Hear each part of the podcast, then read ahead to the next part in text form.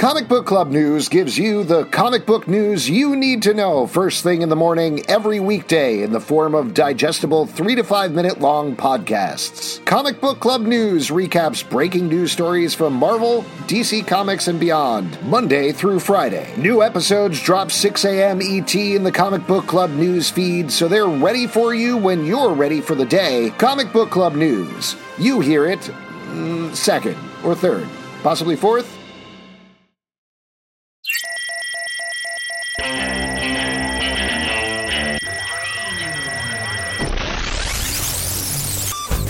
What's up, everybody? Welcome to the Stack. I'm Alex. I'm Justin.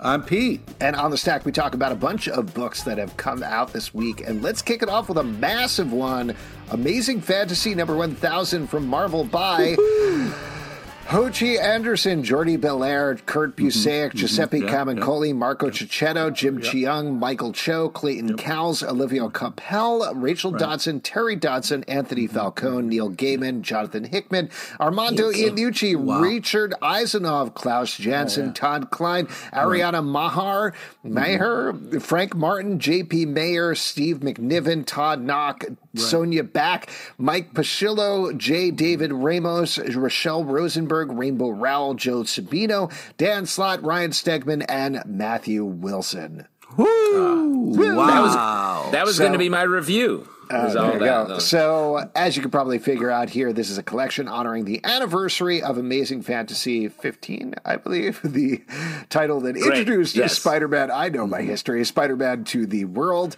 This is a bunch of different short stories that jump throughout his history to show us the past, present, and future of Spider-Man, with teams that have worked on him in the past, as well as some fresh new ones. This, so I will get the requisite collections are a mixed bag thing that we always talk about every time out of Yeah. the way. This collection was awesome. really well Very good. curated.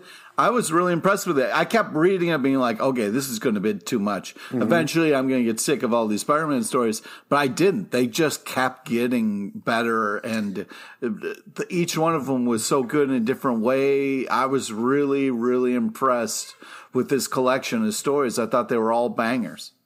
And you're famously easy on Spider-Man stories. Yeah, exactly.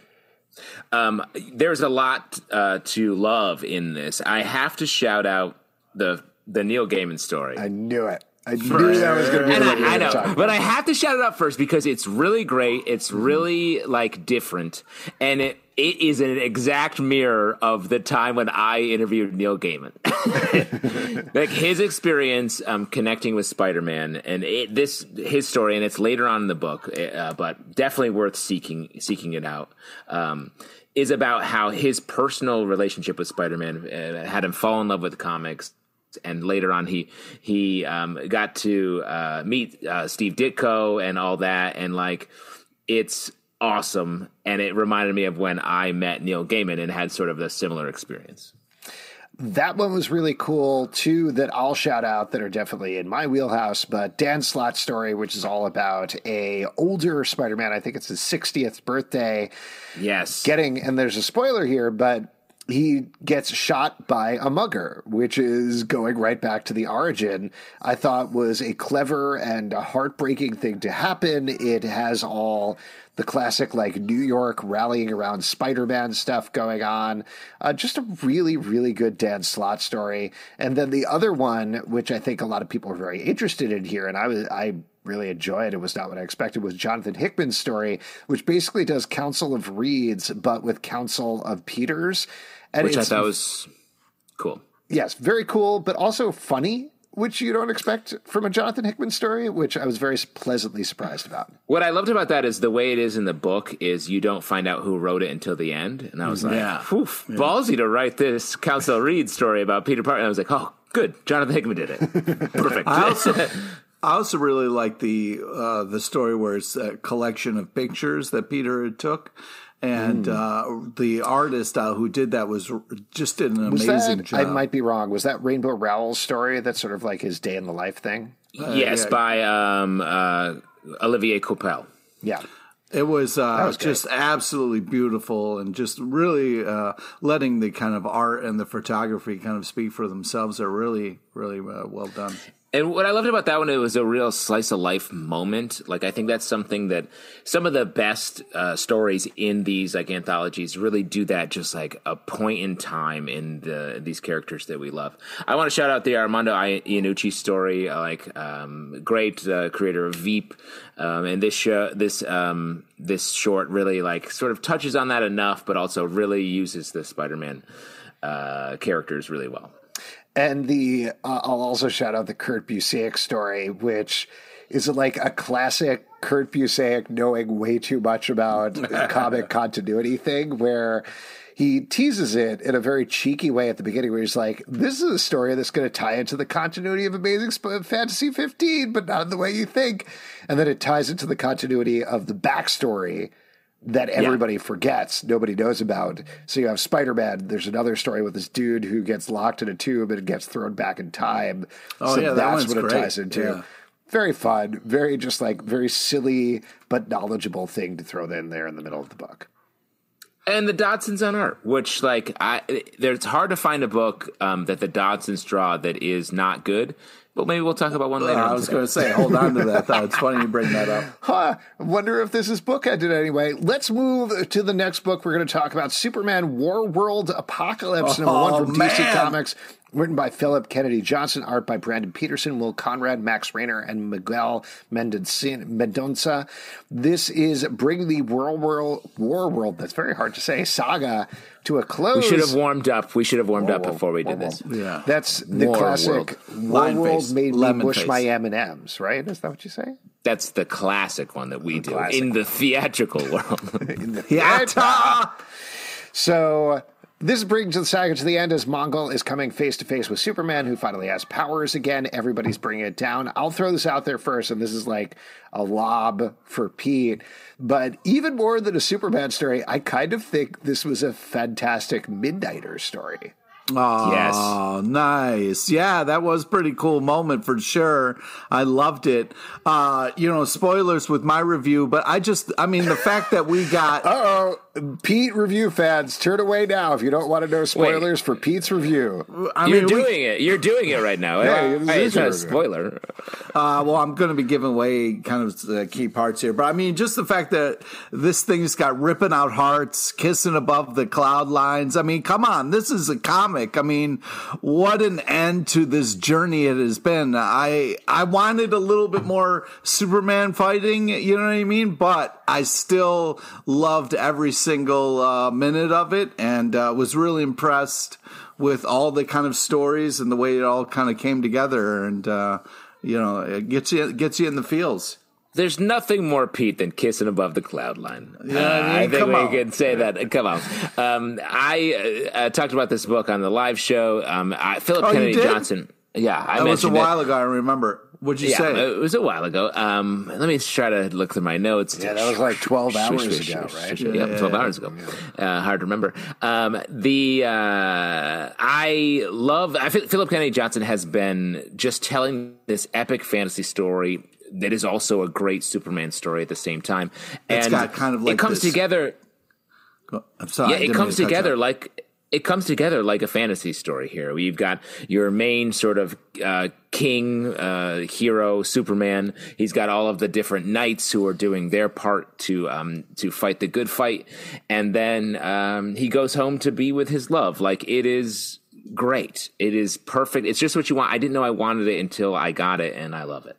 Pete, I want to throw something out at you. Which is a better story, this Warworld saga or Planet Hulk?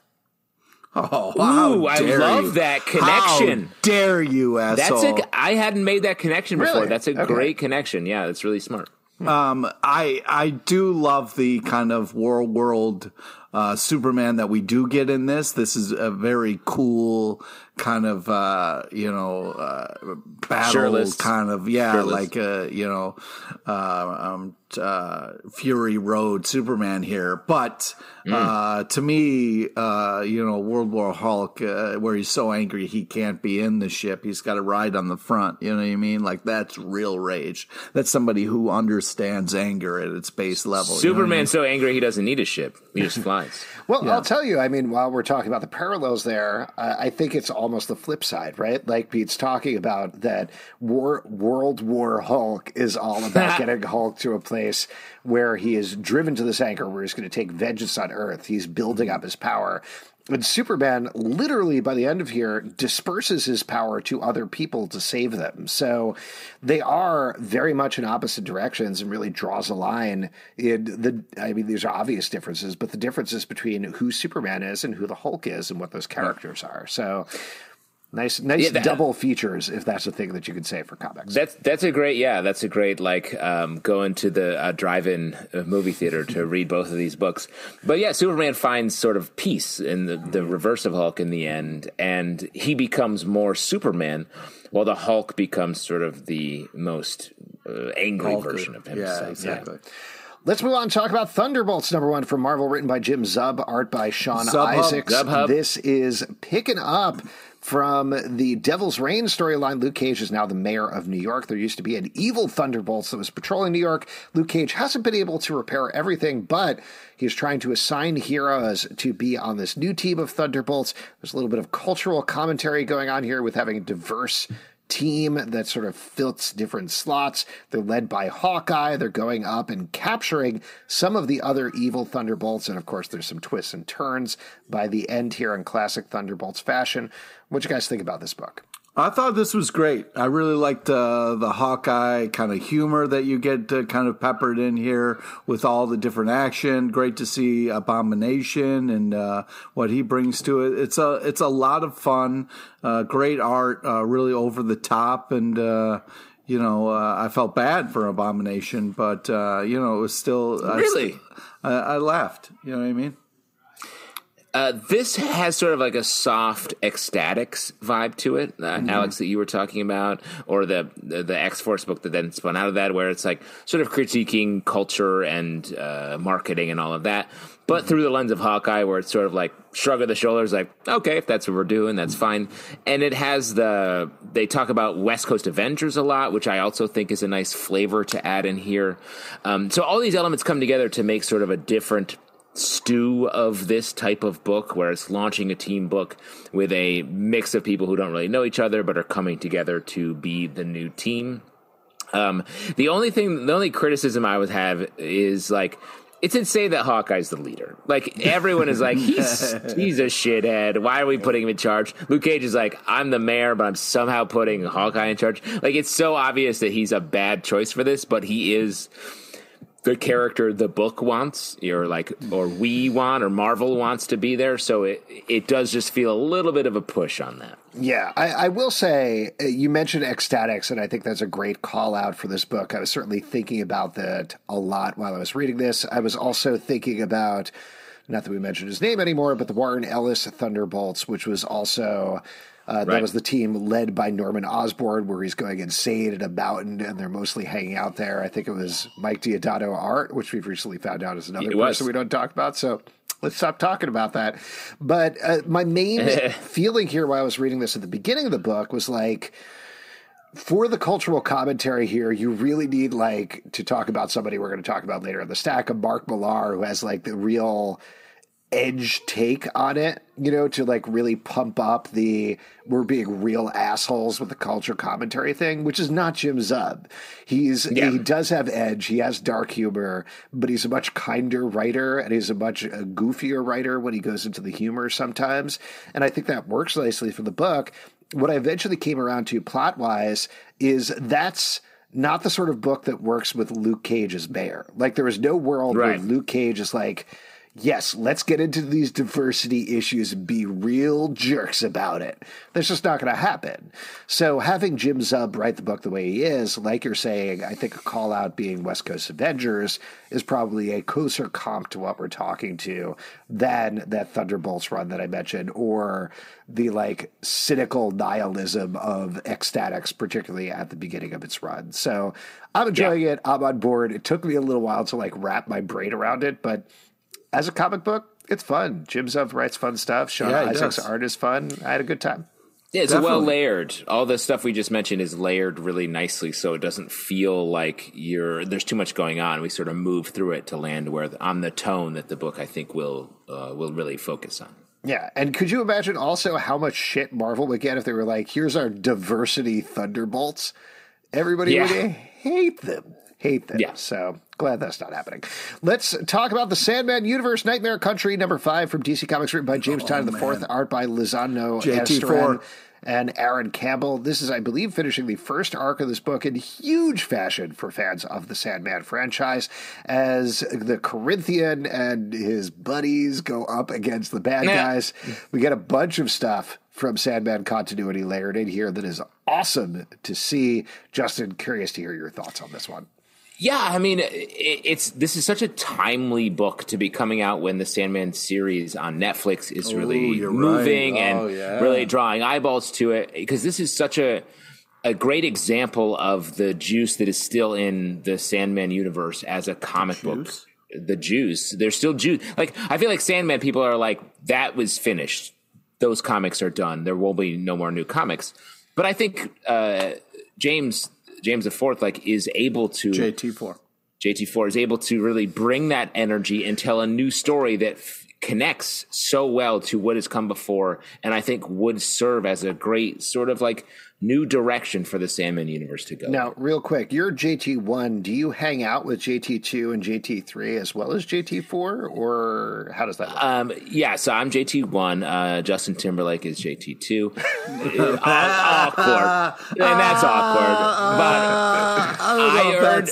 I no, I earned the title in a beer pong game we played head to head, and he it was he bet he wagered, it, and I was like, okay, dude. So you guys had one. All the JTs got together, had one beer pong tournament, and that's how you got the numbering.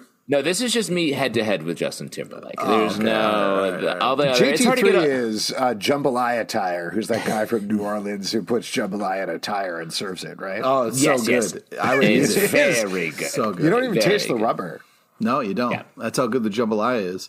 Um, so first off, this is so creepy and so good. This is like crazy, crazy fun. Uh, I mean, I'm not sure at all times what is happening, but I'm having a great time reading this. And you know, damn your bananas! This is some great fucking art, man. What? Wow. Pete turning against himself in a Yeah, I mean the art's so good. It, it- you know, it really just. Wait, wait, you're damning your bananas? That's right. I don't know. It feels like you're workshopping a new catchphrase in a way. And I, th- this one, this one, I can't believe I'm saying this. This one makes less sense. I can't. I, honestly, I can't believe I'm saying this. Doesn't it make somehow it's harder to understand what you? mean. That's how good the art is. Yeah, great, uh, great book. Ant Man damn number two from Marvel, written by Al Ewing, art by Tom Reilly. I am loving this book. This is a trip through the continuity of Ant Man. The first issue dealt with old timey Hank Pym. This one is jumping all the way to Eric O'Grady, the irredeemable Ant Man. So fun Well- to see him again. Such an asshole, but Al Ewing writes him perfectly. Tom Reilly's art is great. Just I- conjures because this Oh was Robert God. Kirkman. This was like the Invincible team, right? Like, and, Yeah. and the the art is perfectly Yeah. captured. The tone is spot on. It's so surprising to me for Al Ewing, um, a writer who came off an incredible run of the Incredible Hulk and is now doing some wild and woolly work. And I mean that as a compliment. Like the Defenders book, which is like super wonky, deep Marvel mysticism continuity. And then this book, which is going so hard into Ant-Man continuity, a continuity that no one is talking about. uh, I would argue, but this it is it, it is so successful in hitting it. The book has a mystery element. We don't know what's happening or why. There's a slightly meta element to the uh, main story. Um, but yeah, and this makes me like Eric O'Grady as a character. Like I, I wouldn't mind seeing this Ant Man wandering around the Marvel universe a little bit. Huh. Interesting. Uh, well, first off, uh, to all you Ant Man fans out there who do talk about Ant Man and what's going on, you know, apologies for Justin's rant there. Yeah, real But quick, we're think Fant Man. I'm Oh, sort of a rant man in a lot of ways. Oh, okay. Uh, but yeah, I was really impressed with not only the art, but the tone of this and kind of the fun that it's having. Uh, just it's it's very cool. Love the the pace of it and uh, all all the, that it's exploring. I'm still kind of stuck on Damn Your Bananas, but why don't we move on and talk about Harley Quinn, the animated series, the real sidekicks of New Gotham Special Number One from DC Yeah. Comics, written by Tee Franklin, Alexia Quasarano, uh, Quasarano, excuse me, Conner Shin, Jimmy Mosqueda, and Jamiesen Borak. Art by Max Sarin, O'Neill Jones, Erica Henderson, Logan Faerber, PJ Holden, Farbs. and Jon. I, what are you doing, Jon Mikel? And do you know Farbs? Oh no, I'm just giving Oh, you're Farbs a just shout out. You're trying a That's lot just of stuff out. It's just P and being P.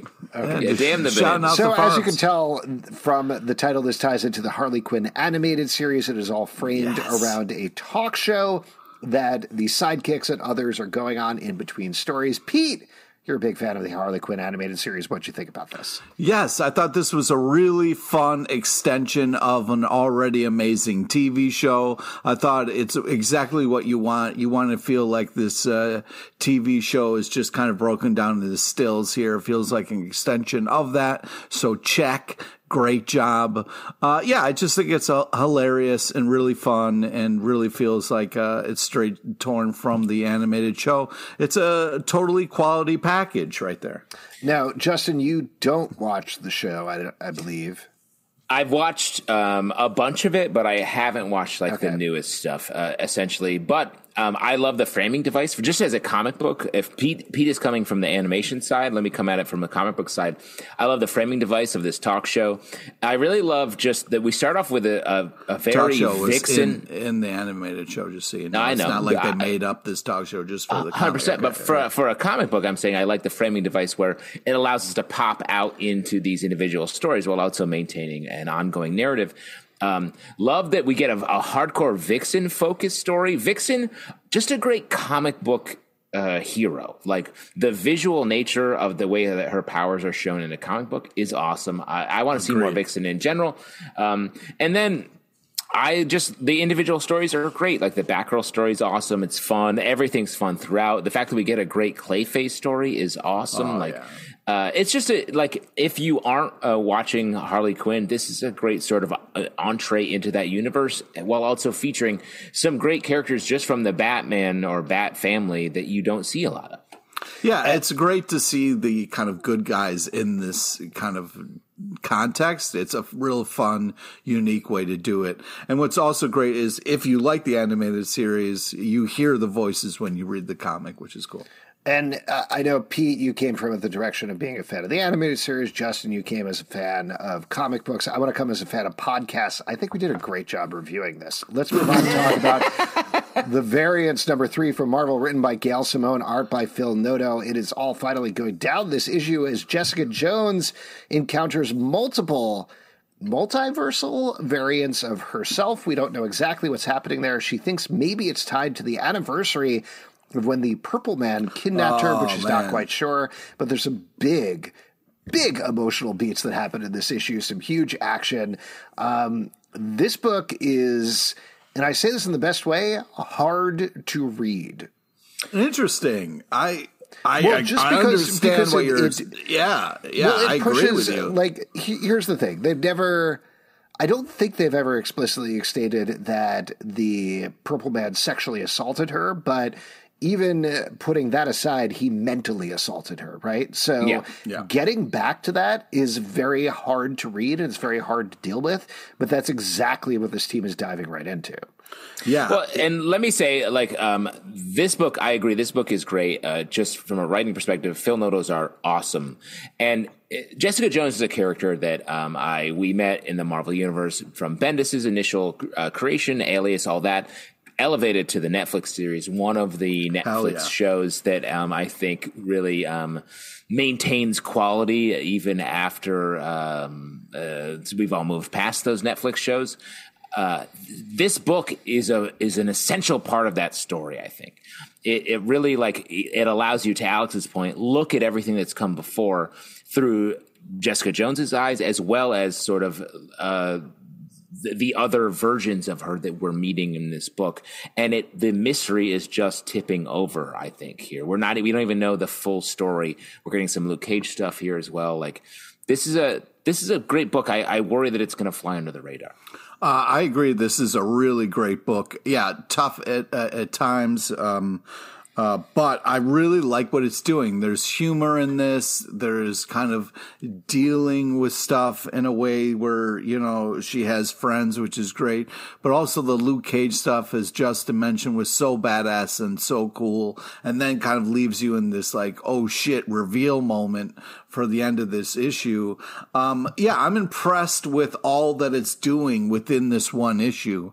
You really got a uh, roller coaster of emotions here. Um, but man, uh, done so well, done uh, artistically uh, forward. So it's it's really impressive what you're getting in this comic, and I hope uh, people take notice.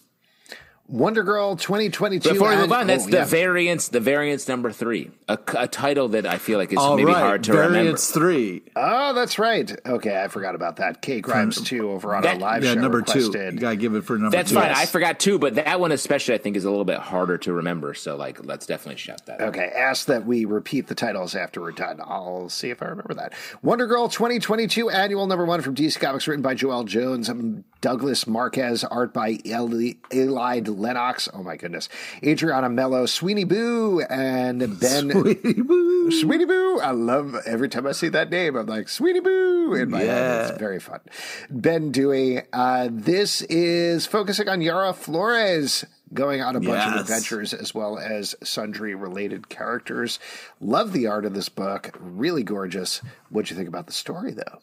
I think um, in general, this episode of the Stack, um, we've talked. We talk a lot about on this show, or at least I do, about how missing annuals that really tell it, their own story Ooh, and have unique thing. And I think uh-huh. the, we're going to talk about a few annual annuals here, and they all oh, do oh. that. Um, and this one, this one does it in, in, a great way. The art is fantastic, and Wonder Girl is a character that it's hard to know exactly what uh, what her spot in the DC universe is. Uh, but every issue I read, I'm like, this is great. I want to see more of this character. Yeah, I want more and more. Yeah. Yeah. I agree. I, I think this is r- really uh, uh, well done. I like that we're getting into the Wonder team a little bit. We get more wonders in this, which is great. Uh, I really love this issue. I mean, that kiss. I mean, come on. Let's. We're talking about kissing in this stack. I mean, that's up there. That was a that was a quality. Wait, are we talking about kissing in this stack? Yeah, I mean, we were talking about the kissing above the skyline, you know, and now we're talking we about this kiss, this kiss. So there's some uh, sweet kiss, smoocheroos. This, this kiss. Uh, anyways, uh, it's a it's a quality annual and uh, definitely worth checking out. All right, why don't we talk about House of Slaughter, number eight from Boom Studios, written by Sam Johns, art by Letizia Cadonici. This is continuing the arc that spins off of Something is Killing the Children, as one of our House of Slaughter members is on a boat investigating uh, mystery. Don't, don't, don't get on boats, man. Uh, don't ever get on boats. Yeah, don't get on boats, man. If I really like this arc. I like how it is shaking up the way they approach storytelling in something mm, is killing yes. the children in the universe. But most of all, Letizia Cadonici's art is stunning. Like oh, this is. Yeah. I, I, just want to say it. Damn your bananas! This is good art. it's catching on. Yeah. Uh, sorry, I, sorry. Real, real quick on that before you give your review. Is it damn your bananas, like yeah. you, the oh. artist. I thought, or is it like, like, damn your bananas? Yeah, I damn it was like your shake, bananas. Yeah, it was like like curse, your fist, yeah, like damn yeah. your bananas. Yeah, like, damn your bananas. These, right. This is great art. Yeah, like cursing. Like I have a, I have bananas downstairs that I bought at the grocery store, and I'm like, damn those bananas. Yeah, exactly. I'm cursing your bananas. Right, and the bananas is the art in this case, or no, no. Uh, uh you know, Alex, I don't think there's a metaphor here. These are he's truly cursing your real bananas. Yeah, right, exactly. I gotta buy some bananas then, I guess. Um, what were we talking about? Uh, we're talking about House of Slaughter, and let me Oh, weigh okay, in here. So, uh, yeah, I just want. Oh, go ahead if you were. I, I want to. Um, I agree. The art is very good, very much in the style of sort of the world, but also extending it in a way. And I like that this this story takes us in. Um, it's a different type of story. I think this book does a great job of being a companion book to the main "Something's Killing the Children," where we're getting different, not only uh, characters and takes on the universe, but also just different ways of hearing stories and uh, being told stories. This one is sort of a real uh, like ride along with one character sort of coming to grips with um, a truth in his life, and I I really liked that. I was really along for this ride. Uh, yeah, this is super scary. Um, but uh, yeah, as far as like, it just feels a little outside the pocket of, of where we were operating, which is fun. You can go outside of that and explore other stories. Uh, but I also kind of was reading it being like, I, I, I want more a little bit. I wanted more uh, kind of connection to our uh, all the things that I know and love uh, about this universe. So I was impressed artistically what it did and the story that is told. But I walked away feeling like, oh, I wish it was like a little bit more. But uh, uh, artistically, it was cool what it did. Damn that pocket full of bananas. House of Slaughter eight. The Flash 2022 annual number one from DC Comics, written by Jeremy Yeah. Adams, art by Serg Acuna. I'm very surprised, Pete, to say you say, hear you say, yeah, since you usually hate The Flash. So talk Yeah. about this one. What do you Oh think? my you think, you I think he's too this. fast? You think he's too fast? No, you know what? I loved this issue because the Flash was barely in it. Okay, it was mainly about other things going on, and uh, you know, had some real uh, romance in the air, a little romance novels kind of reference to, stuff. to set the scene a little and bit. gets a little meta, gets Oh, a little right. weird, but uh, you, You, know, are, you are blasted out that mic, man. Oh, sorry. This is Wally West is reading a novel that his wife has written. because we're reading, and then the characters also reading. It is a romance novel that she wrote, sci-fi inflected, that uses characters from the Flash universe. It's very cute, very Yes. fun. Justin, what did you think about this one? Um, I also enjoyed this. This is the one that I think most epitomizes for me the like really using an annual to be an annual. Like we get the whole format shift of the Flash reading um, the uh, uh, Linda West novel, Linda Park West novel, and uh, it's great. Like from the cover, the Fabio esque cover to everything that happens. Great reveal at the end. Uh, it was just a great Flash story to Pete's point, without having to be focused ag- aggressively on the Flash, Yeah. and, and just a nice suck uh, it, Flash. No, he is still the uh, main character here in a lot of ways, um, and just a great romance. References other, I think, uh, stories in this genre in a good way. It's cool. Very fun. Definitely pick that up. Next up, Alice Ever After, number five from Boom Studios, written by Dan Panosian, art by Giorgio Spalletta and Dan Panosian. And this is the final issue of this book. Oh, dot man. dot dot question mark because as we talked to Dan Panosian back on our live show, he said that he may have more stories to tell in this universe, but this is it for now. As, Did we talk to him about this book, man? Because this is a really cool Oh, book. this bit, this bit you're doing is killing me. We, man. we oh, did. God. It's Oh, killing me. we should have. We done it. always do. We I always wish, I wish we would have because I We did. had some things to ask. Just to be know real mean? quick about it, we did talk to him. Oh, 'cause it's too bad. It's too bad. We Let me throw this we out, really Pete. A lot the of- opportunity. A lot of times, the reason the guests on the show is to talk about the books that we read. That's how uh, the process goes. Weird. Well, anyway, this is the end of this realistic story of Alice in Wonderland as Alice gets, spoiler, lobotomized by the end yeah, of the issue. boo, boo, Dark. Boo. I mean, Yay, I- lobotomy. She's not crazy now. Isn't that great? Oh, my God. What a good procedure. No, Oh, we should say is awful. Alex is a big advocate for regular lobotomies, uh, and I think that lobotomized my whole family, and they're doing lovely. Oh, my to be God. fair, I think your relationship with us on this podcast really, I think, feeds your interest in lobotomy for people who are problematic to you. As I always say, damn your lobotom, bottom, Oh, whatever wow. that is. Wow, wow, that was worth it.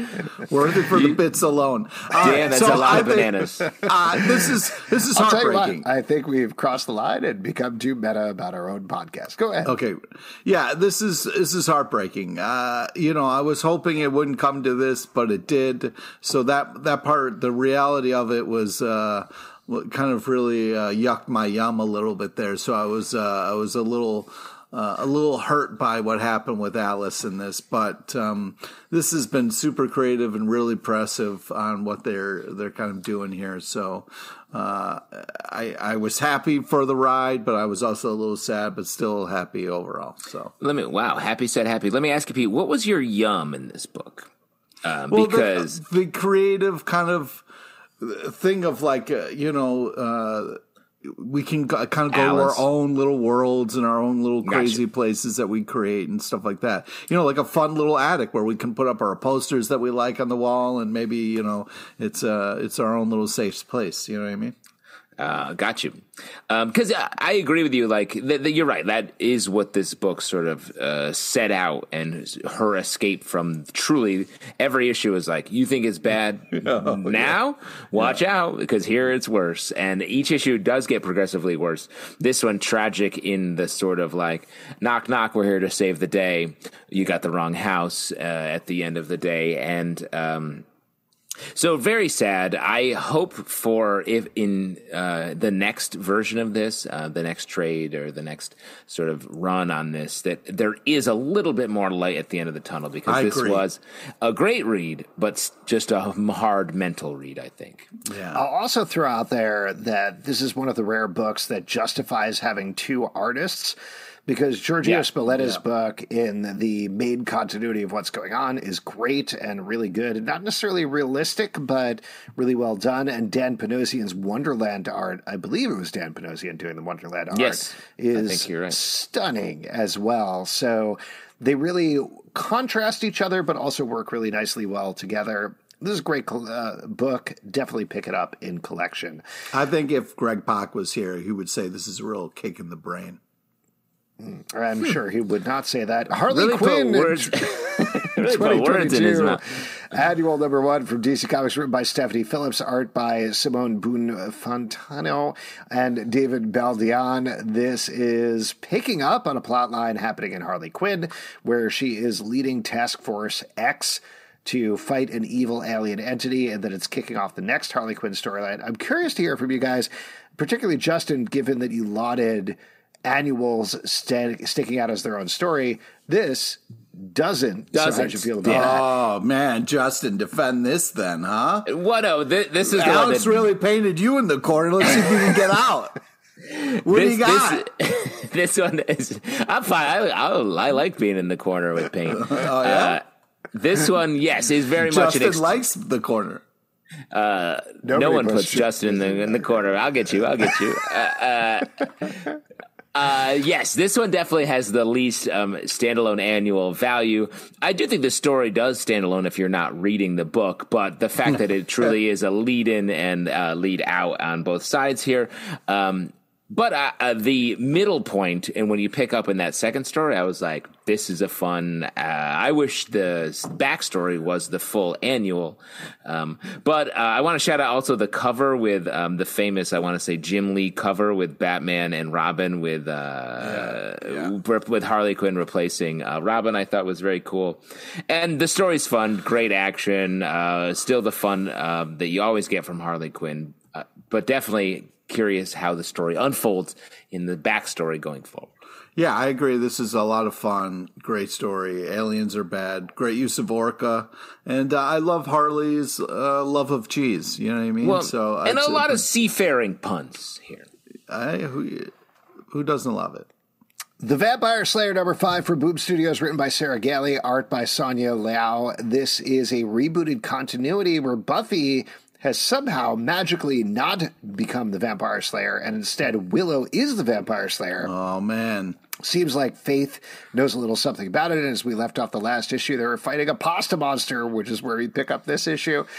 I'm really having a great time reading this book. Uh, this is, I think, my favorite run on Buffy that Boom Studios has done in a good long while. And it's just getting funnier and more fun every issue. This is one of, I know we've talked a lot about like rejiggering the continuity, but this is completely working for me in terms of how the characters are different, how Xander is different, how Spike is different, how everybody is yeah. different. Uh, and I think that's all down to how Sarah Gailey is writing the book as light and fun, but also just the characterizations in general feel like the core characters with these otherwise very big differences. I mean, Well, and it, like gonna- I think the the writing really trusts the audience to understand the differences, which I think is a real benefit to it. Like I feel like another version of this pick would be like, "Look, do you believe the difference here?" And it's very much like, "No, this is just you'll you'll understand the difference because it's the story." And I like that confidence and trust in the reader uh, is really working well here. And if you're going to have a pasta monster, somebody better grab a you know a fork and try to twist it up a little bit. You know what I mean? Uh, so that was fun. I also, you know, it's the in the infighting kind of can drive me nuts a little bit, but I, I am having a great time reading this. I love the choices that they're making. Uh, it's fun if you know all the Buffy history, but if you're not as deep into it as maybe someone like me, I'm still having a great time reading this book, and uh, there's some real heart to it as well, which uh, not only comes in the writing but also in the art. So impressive. Let me ask you, um, what do you think of the pasta choice of bucatini? Do you feel like there's a scarier pasta out there? What's your most um, fearful pasta choice? I mean, that's tough. You know, I've I'm always uh, afraid of those little wheels. I hate them goddamn wheels. Wagon wheels? You don't like the wagon wheels? I don't like the wagon wheels. They, they Why? What about the what about the farfalle, the little bow ties? You don't like that because you don't like uh, dressing up for stuff, right? Too yeah, formal. yeah, too Yeah. formal. Yeah, yeah. It's like, oh, because you, you know, you got to wear a tie if you're eating farfalle. Yeah, it's a whole yeah. thing. Um, yeah. What about the spirals? They're the ones that um, I really they can really hold on to the flavor. Yeah. I do like rotini. Uh, penne, also pretty good. Are we just talking about pasta we like now? Is that what's going on? yes. I think penne just uh, it's too much noodle. It's What are you like, talking eh, about? Come it's on, not dude. taking. It's not taking vodka? on. Come on, bro. It's not taking us. You're just like vodka. Yeah, well, It's not taking. yeah, yeah, do. All right, here's what you do: you take the penne, you soak it in some vodka, you throw out the penne, you drink. Are that you vodka. doing a Trump impression? What is going on? I don't know what I'm doing. It's just, he's just a low whispery guy.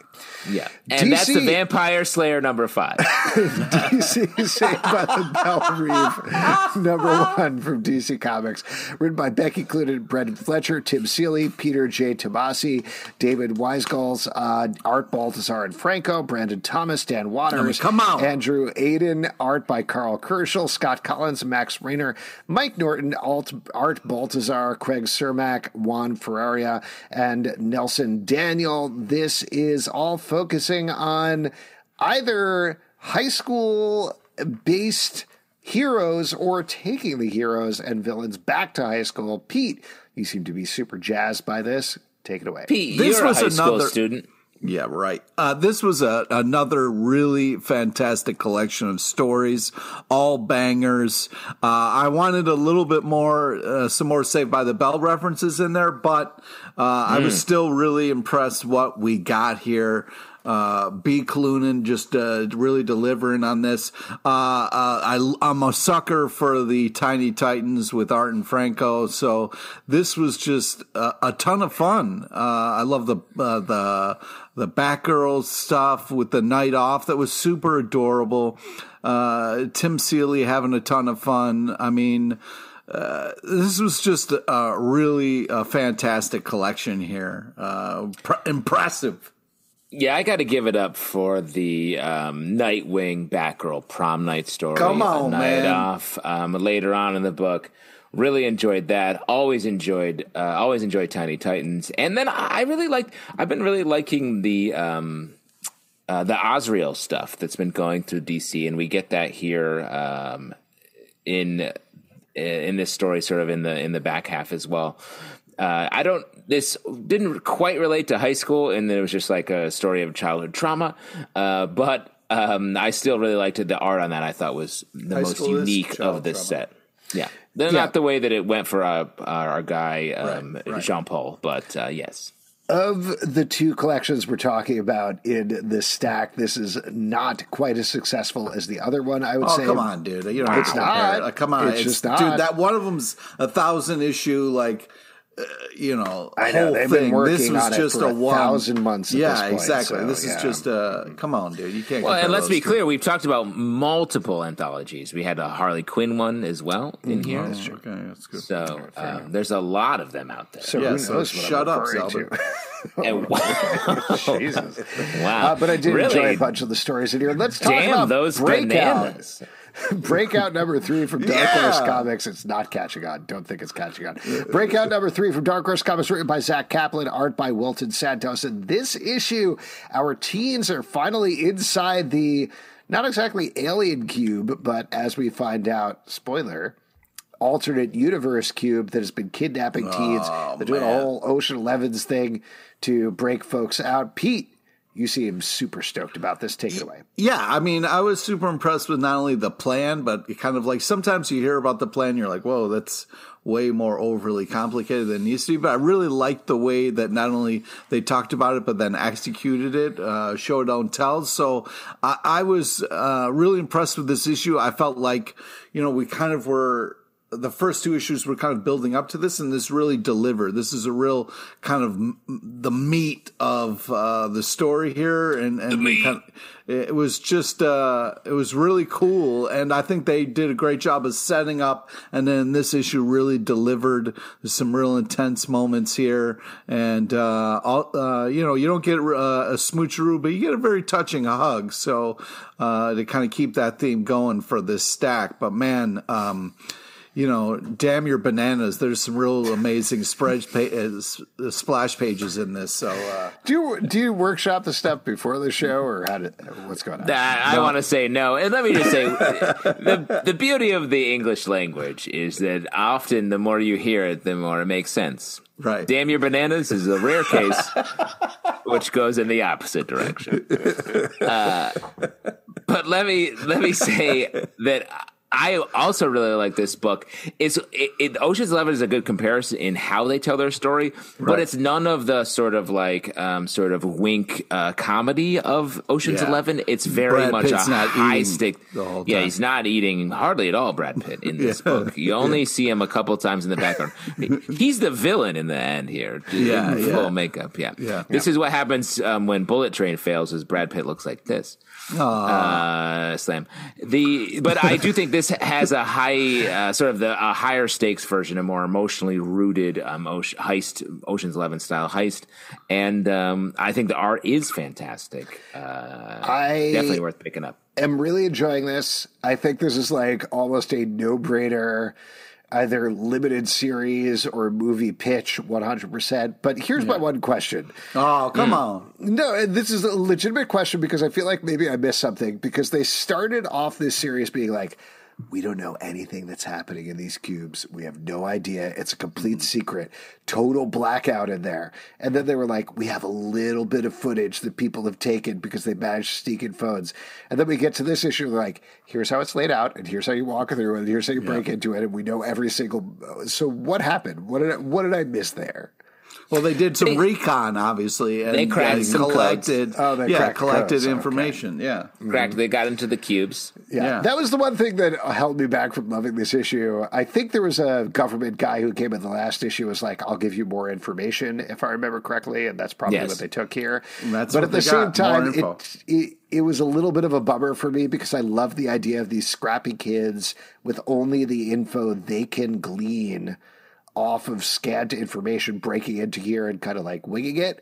Here they were Ocean's Eleven, where they're like, we have the whole layout of the cube and we know everything that's going on.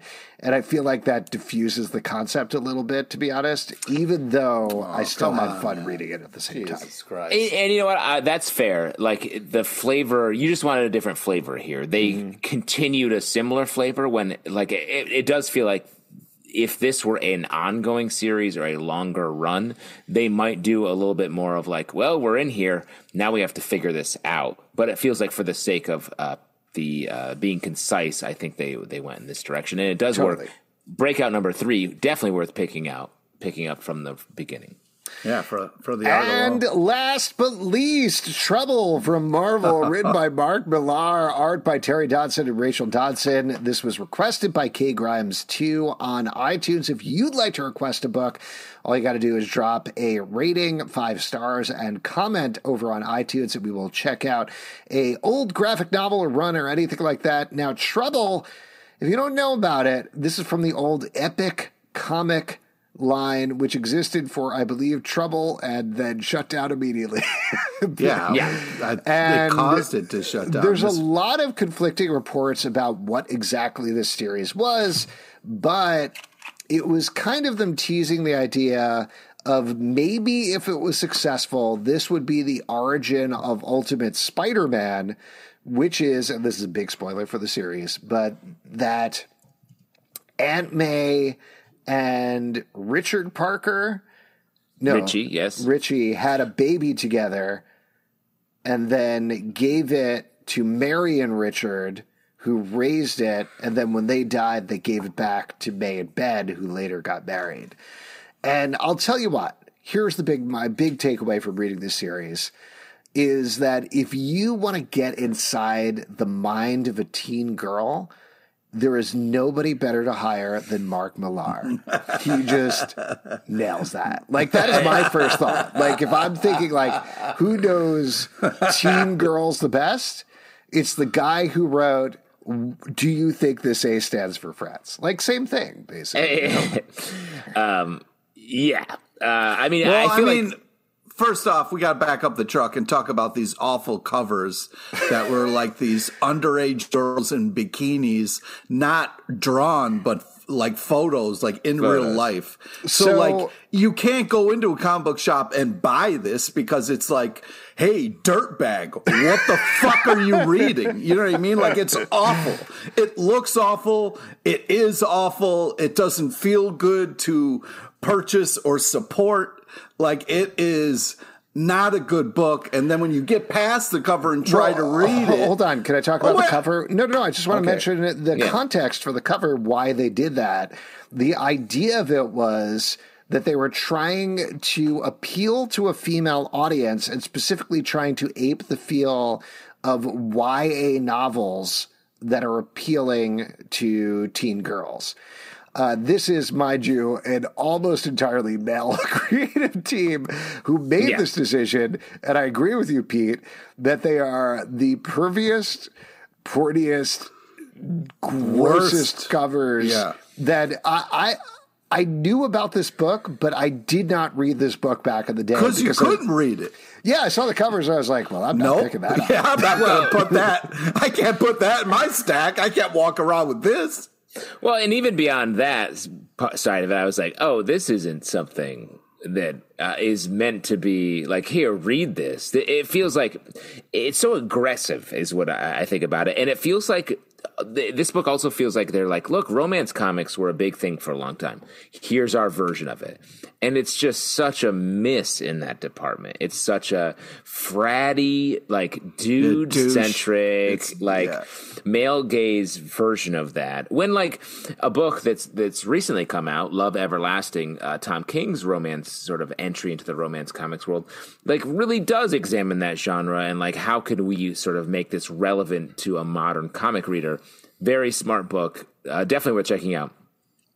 And uh, this book is so like like porny that I think it gets in the way of a premise that is at least interesting.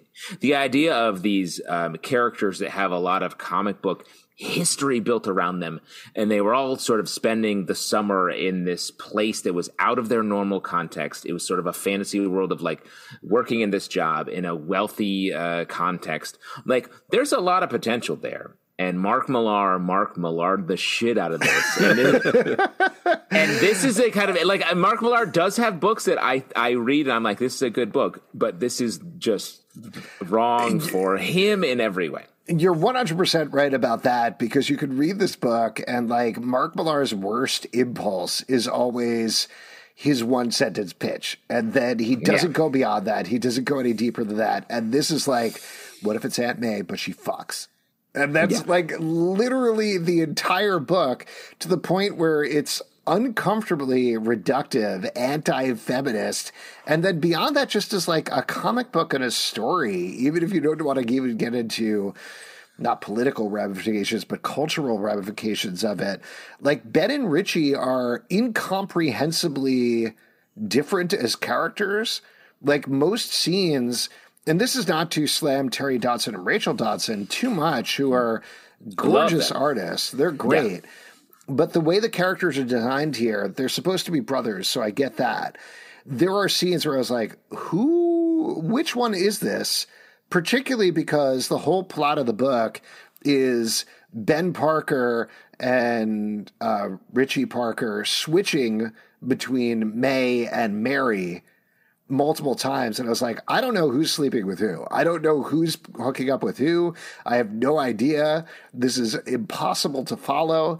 The story isn't interesting. Like I I understand as a human being that teens have sex and they like to have sex. So that is not my problem with well, it. and even beyond that, people have sex. Everybody has. Everybody is having sex, and like great. But there's a there's a scene in this in this like issue three or four where they're like uh, where Richie and May are having sex in the sand trap of the 15th hole on a golf course multiple times. I'm like, no, no, they're not. No one's sand trap. Get out of there. And it's also just even inconsistent. Like it's clearly starts out as like a dirty dancing summer discovering yes. yourself type Which farce sort of thing. I'm, uh, I'm into that. 100%. And there's moments where they introduce the two people who run the resort that they're working at, where I was like, okay, I can see the bones of what you were going for with like, they're snooty, they're stuck up, but they loosen by the end of the summer. I get all of that. But they disappear by issue two, I want to say, something like that. So that plot is just gone. And one of them is named Peter, which, right, which is confusing. Well, but also sort of, I think, meant to be like Peter Parker is named after this random guy. like so strange. No, and the other thing is another a major plot point is that um, Mary, uh, who ends, is Spider Man's mom in the traditional comic take, um, is like, well, we went to this um, psychic, oh, this palm reader, and she said that I, if I had sex before I was 20, I would um, uh, instantly be a mom. And May uh, would never have anyone call her mom. But we, we never, like, I was like, if that scene is so important, it ends up being the big resonant scene for the whole story show, just start with that scene. Show yes. us that scene. I was like, but you don't show us the scene that is the biggest deal of everyone. Adding, and I get it's a comic book universe, but like you're already playing in a romance world that's supposed to be this realistic world that you're adding in.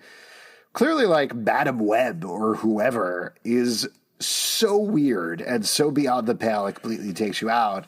And then jumping to the end of the book, where like they've had a baby and they've traded babies and it's I don't know, not even a year later or something. The way Mark Millar writes their dialogue when they're all hanging out at a wedding together is like, well, we're 50 years old right now, and this has yeah. happened decades earlier. And we're all reflecting on this time long ago, but it was like six months or something. Yeah. The whole book is so batshit insane. I, I don't First of all, I want to say, Kay Grimes, too, thank you for leaving the rating. Thank you for asking us. and let me this. say, I, I, did enjoy, like, I was like, this is a wild book. I, I hadn't ever read it. So to read it, I was like, yo, this is crazy. I just yes. want to, I just wanted to be able to say that, like, I, I had to get past the cover to try to read this, but uh, this fucking thing sucks from start to finish. There is nothing enjoyable about reading this. Uh, but K Grimes too, you know, fun review. Thank you. Uh, like Justin said, I wouldn't ever read this, so it was fun to be like, okay, I have to read this for this, just to see what it is. So, yeah, would you just as a cultural artifact, would you recommend anybody? No, this? this should be never be mentioned ever again, or act like it existed because it is douchey as fuck and horrible. Um, yeah, I don't think um, this is ever going to be referenced uh, again in the Spider-Man continuity. Nor um, should it, it. It was a. I was happy to read it for the sake of uh, of reviewing it for this, um, but yeah, it has just a lot of problems uh, to it. Well, I'll, I'll, throw something out at you, and this is very rumory. But while I was researching the book, I think this was mind you, on Wikipedia, Wikipedia, so take it with a grain of salt. But I've seen this stuff elsewhere as well. Uh, there, they had on the trouble trouble Wikipedia page. There was a in other media section, And according to them, and again, I've seen this rumor elsewhere, but this is very rumory. They were like, Madam Web, which is the movie that Sony is making, is loosely based on Trouble, where Who's whole making these psychic thing- decisions? They somehow, I guess, like the rumor is they go back in time and there's a whole thing with like Adam Scott is Ben Parker, and I think it's Sydney Sweeney or something is uh, May Parker, topical. and maybe they have like they hook up or something. So there's like a loose adaptation of that, which is. I I could not believe that, but also that is 100% the sort of decision that Sony would make. Fair, uh, dicey, um, Yeah. especially with the news of the day going around. yes, there's that too. Uh, so I guess we'll have to see Trouble coming to the big screen next year. Thank you, Kay Grimes, too. Again, if you want to request anything, drop it in the comments on iTunes. And that is it for the stack. If you'd like to support our podcast, patreon.com slash comic book club. Also, we do a live show every Tuesday night at 7 p.m. to Crowdcast on YouTube.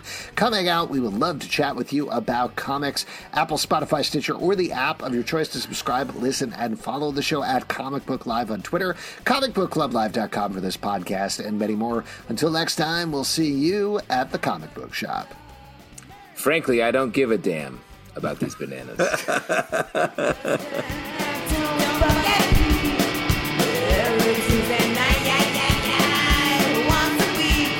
That blows your